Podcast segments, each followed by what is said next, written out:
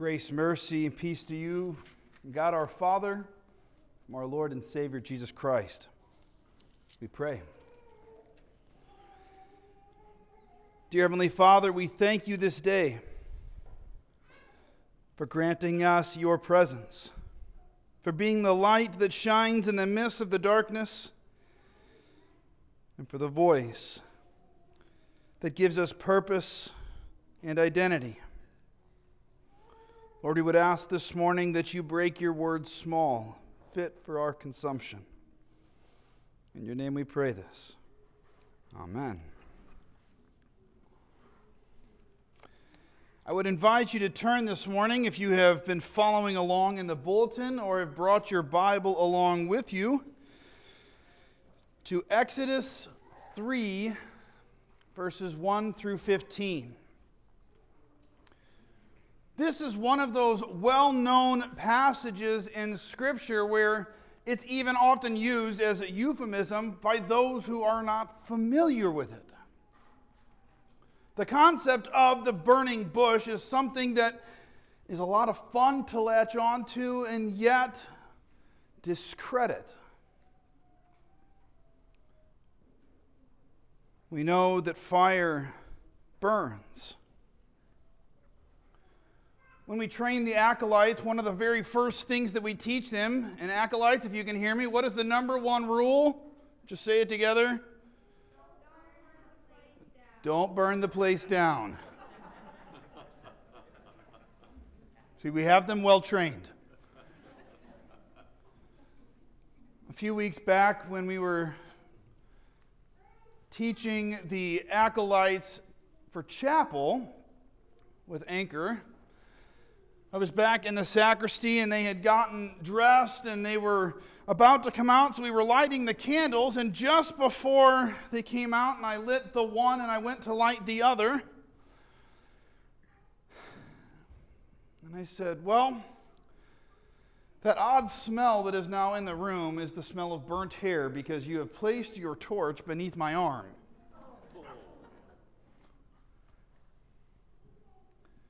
It's a good reminder of how we are called to humility. It's amazing to me as we read this story this morning that as Moses sees this, uh, you can presume out of the corner of his eye, this burning bush causes him to turn aside. But what I find fascinating in this is that then God says, having seen him turn to investigate the bush, he speaks to Moses.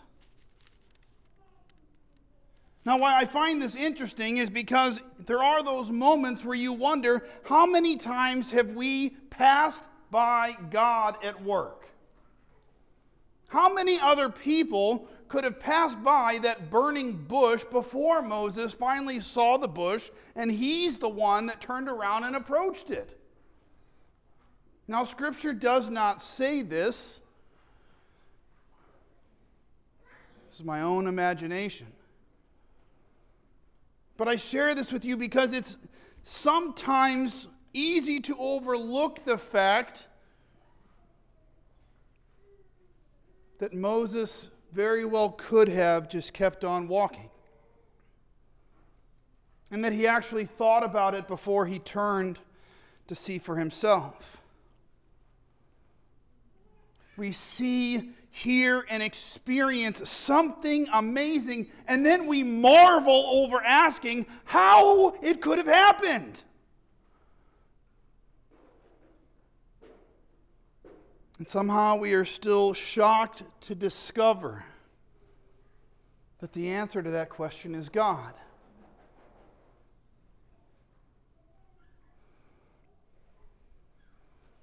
Moses sees this bush burning by itself in the wilderness, and yet it's not consumed in the slightest.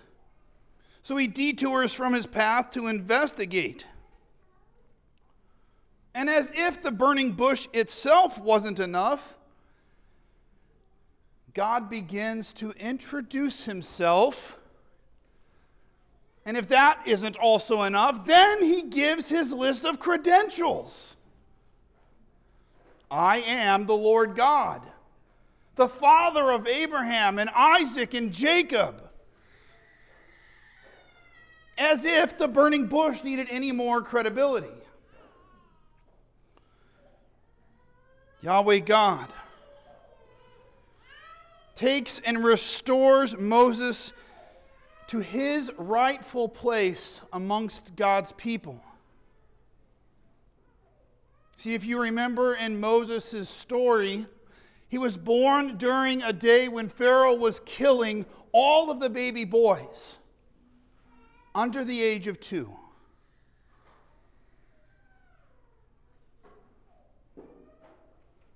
And so Moses' mother had taken him, placed him into a basket, placed him into the Nile, and then Pharaoh's daughter finds him while she is bathing and then decides to adopt him as her own.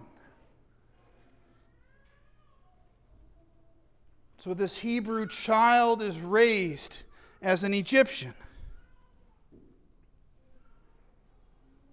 So the fact that God restores Moses to his place amongst his people is a huge deal.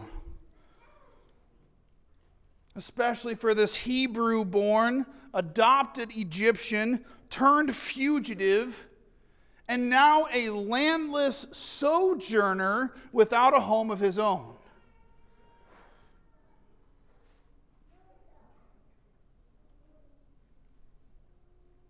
And God first tells Moses, what he's going to do. I have heard the cries of my people, Yahweh God says. Because of their task, taskmasters, because of their sufferings, and I have come down to deliver them out of the hand of the Egyptians, and to bring them up to a land good and broad a land flowing with milk and honey. In other words, God says, I am going to take my people to the promised land. I am going to give them a home of their own. And oh, by the way, he says, after he tells Moses what he's going to do, Moses, you're going to lead them there.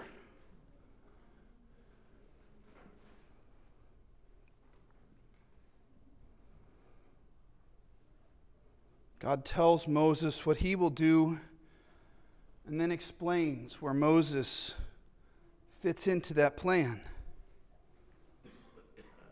Now, amazingly, but not entirely unsurprisingly, Moses does not respond in eager readiness. He doesn't say, Yes, yes, Lord, I am ready to go. I am ready to do the hard things. Instead, he, he asks God, Why me? Who am I? He has the gall to question God's plan and command to a burning bush.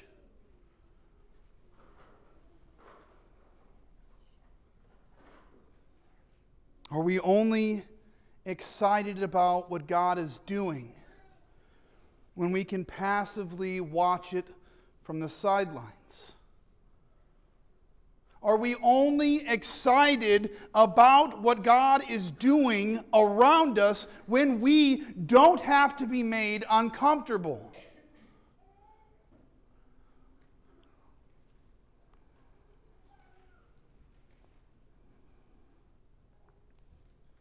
When I was a kid, my family had this piece of land in Missouri, and we had a long field and then a creek that ran beside it that was down in the creek bed. And so my brother and I, we had gone down into the creek bed and we were playing around in the water, and suddenly it seemed like it had gotten foggy.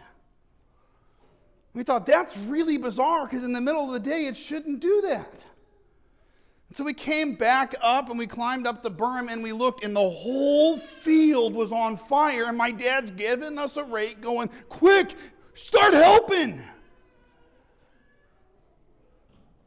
What began as a controlled burn quickly became very scary when the winds changed. You see, in life, the way that we work and the way that we operate spiritually is that when we feel like we have control over the fire, when we can control the flames, then we feel confident. And God is right beside us. But then when the wind changes, then it's easier for us to stand on the sidelines and watch God work someplace else than to do the hard things ourselves.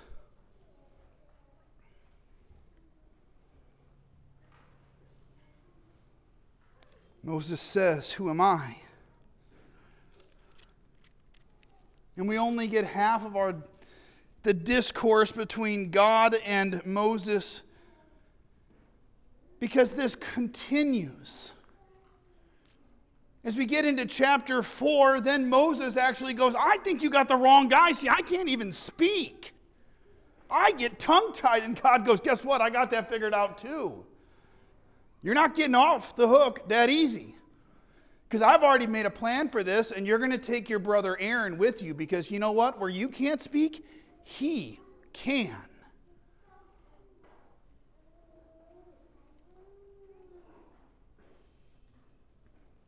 November and December are times when the themes of thankfulness and generosity inspire us to find our own ways to express them.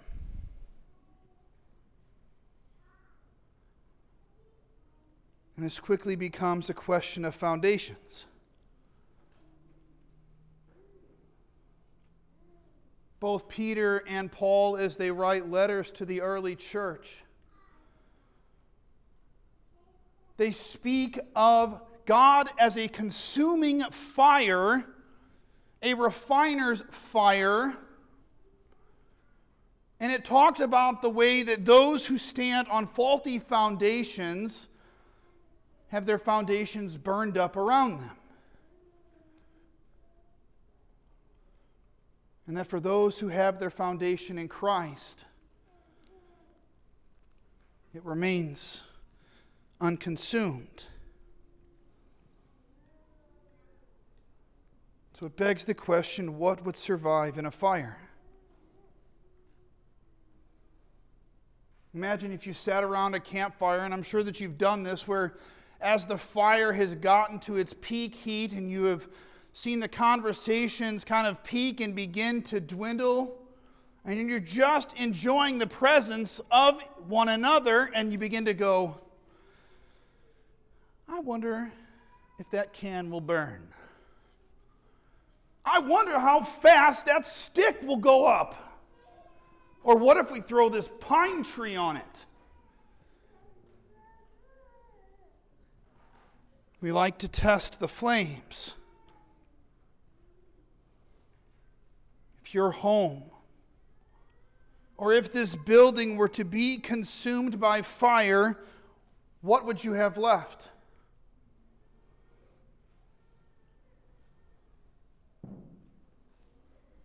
See, the church isn't a building. And it does not exist outside of flesh. But what if we posed you the same question in your own life?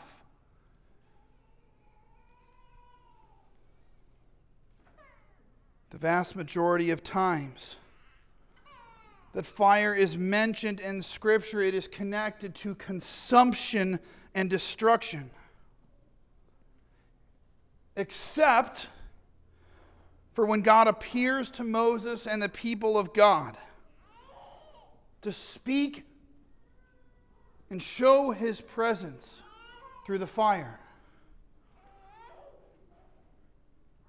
And this is a theme that carries all the way through, even into Pentecost, where it says that the Holy Spirit descended down upon the disciples like tongues of fire above their heads.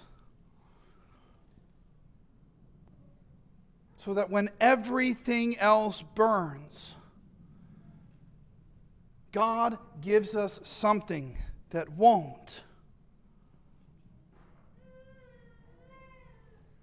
God gives us Himself. As the people of Israel wander through the desert, almost feeling as though it's aimless wandering, they are guided by a pillar of fire at night. Fire descends down upon Mount Sinai as God speaks to his people in thunder. We've already mentioned Peter and Paul and Pentecost.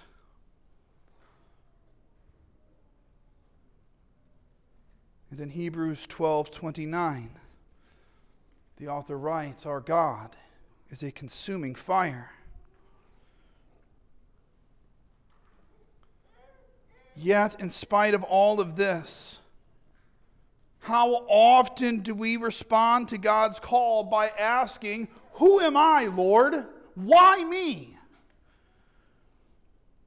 Who am I that I should serve? rather than marveling in awe over the fact that He even wants us to. See, in ministry, we call this the Jonas, where we know what God has called us to do, and yet we want to run the other way instead.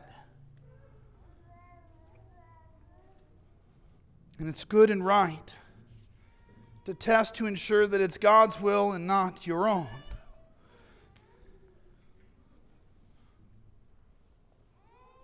towards the end of our reading, as Moses has continued the, but God, God simply answers and says, I will be with you. That scary thing that you ran away from, or perhaps that you would like to, God says, I got this. I'll be with you. If the bush doesn't burn, what makes you think you will? And yet we have that voice that whispers doubt and fear and shame, inspires us to pride. And as God tells Moses, I will be with you we are reminded where our foundation lies.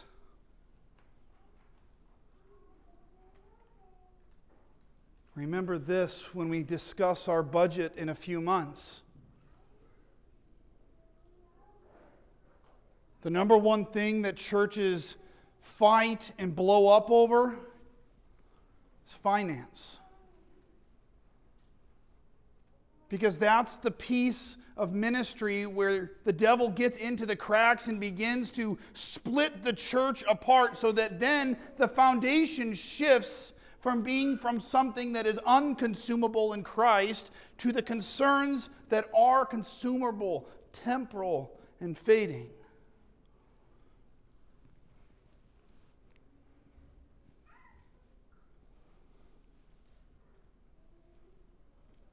We like to wait we hold out for the right signs. To decide when it's the right time to do something, we are looking for our burning bush, for God to speak with clarity. Stop waiting for your burning bush. God's already done that. He's going to do something new. As he says to his people, I am, has sent me to you. So that God always gets the glory, now and forevermore. Amen.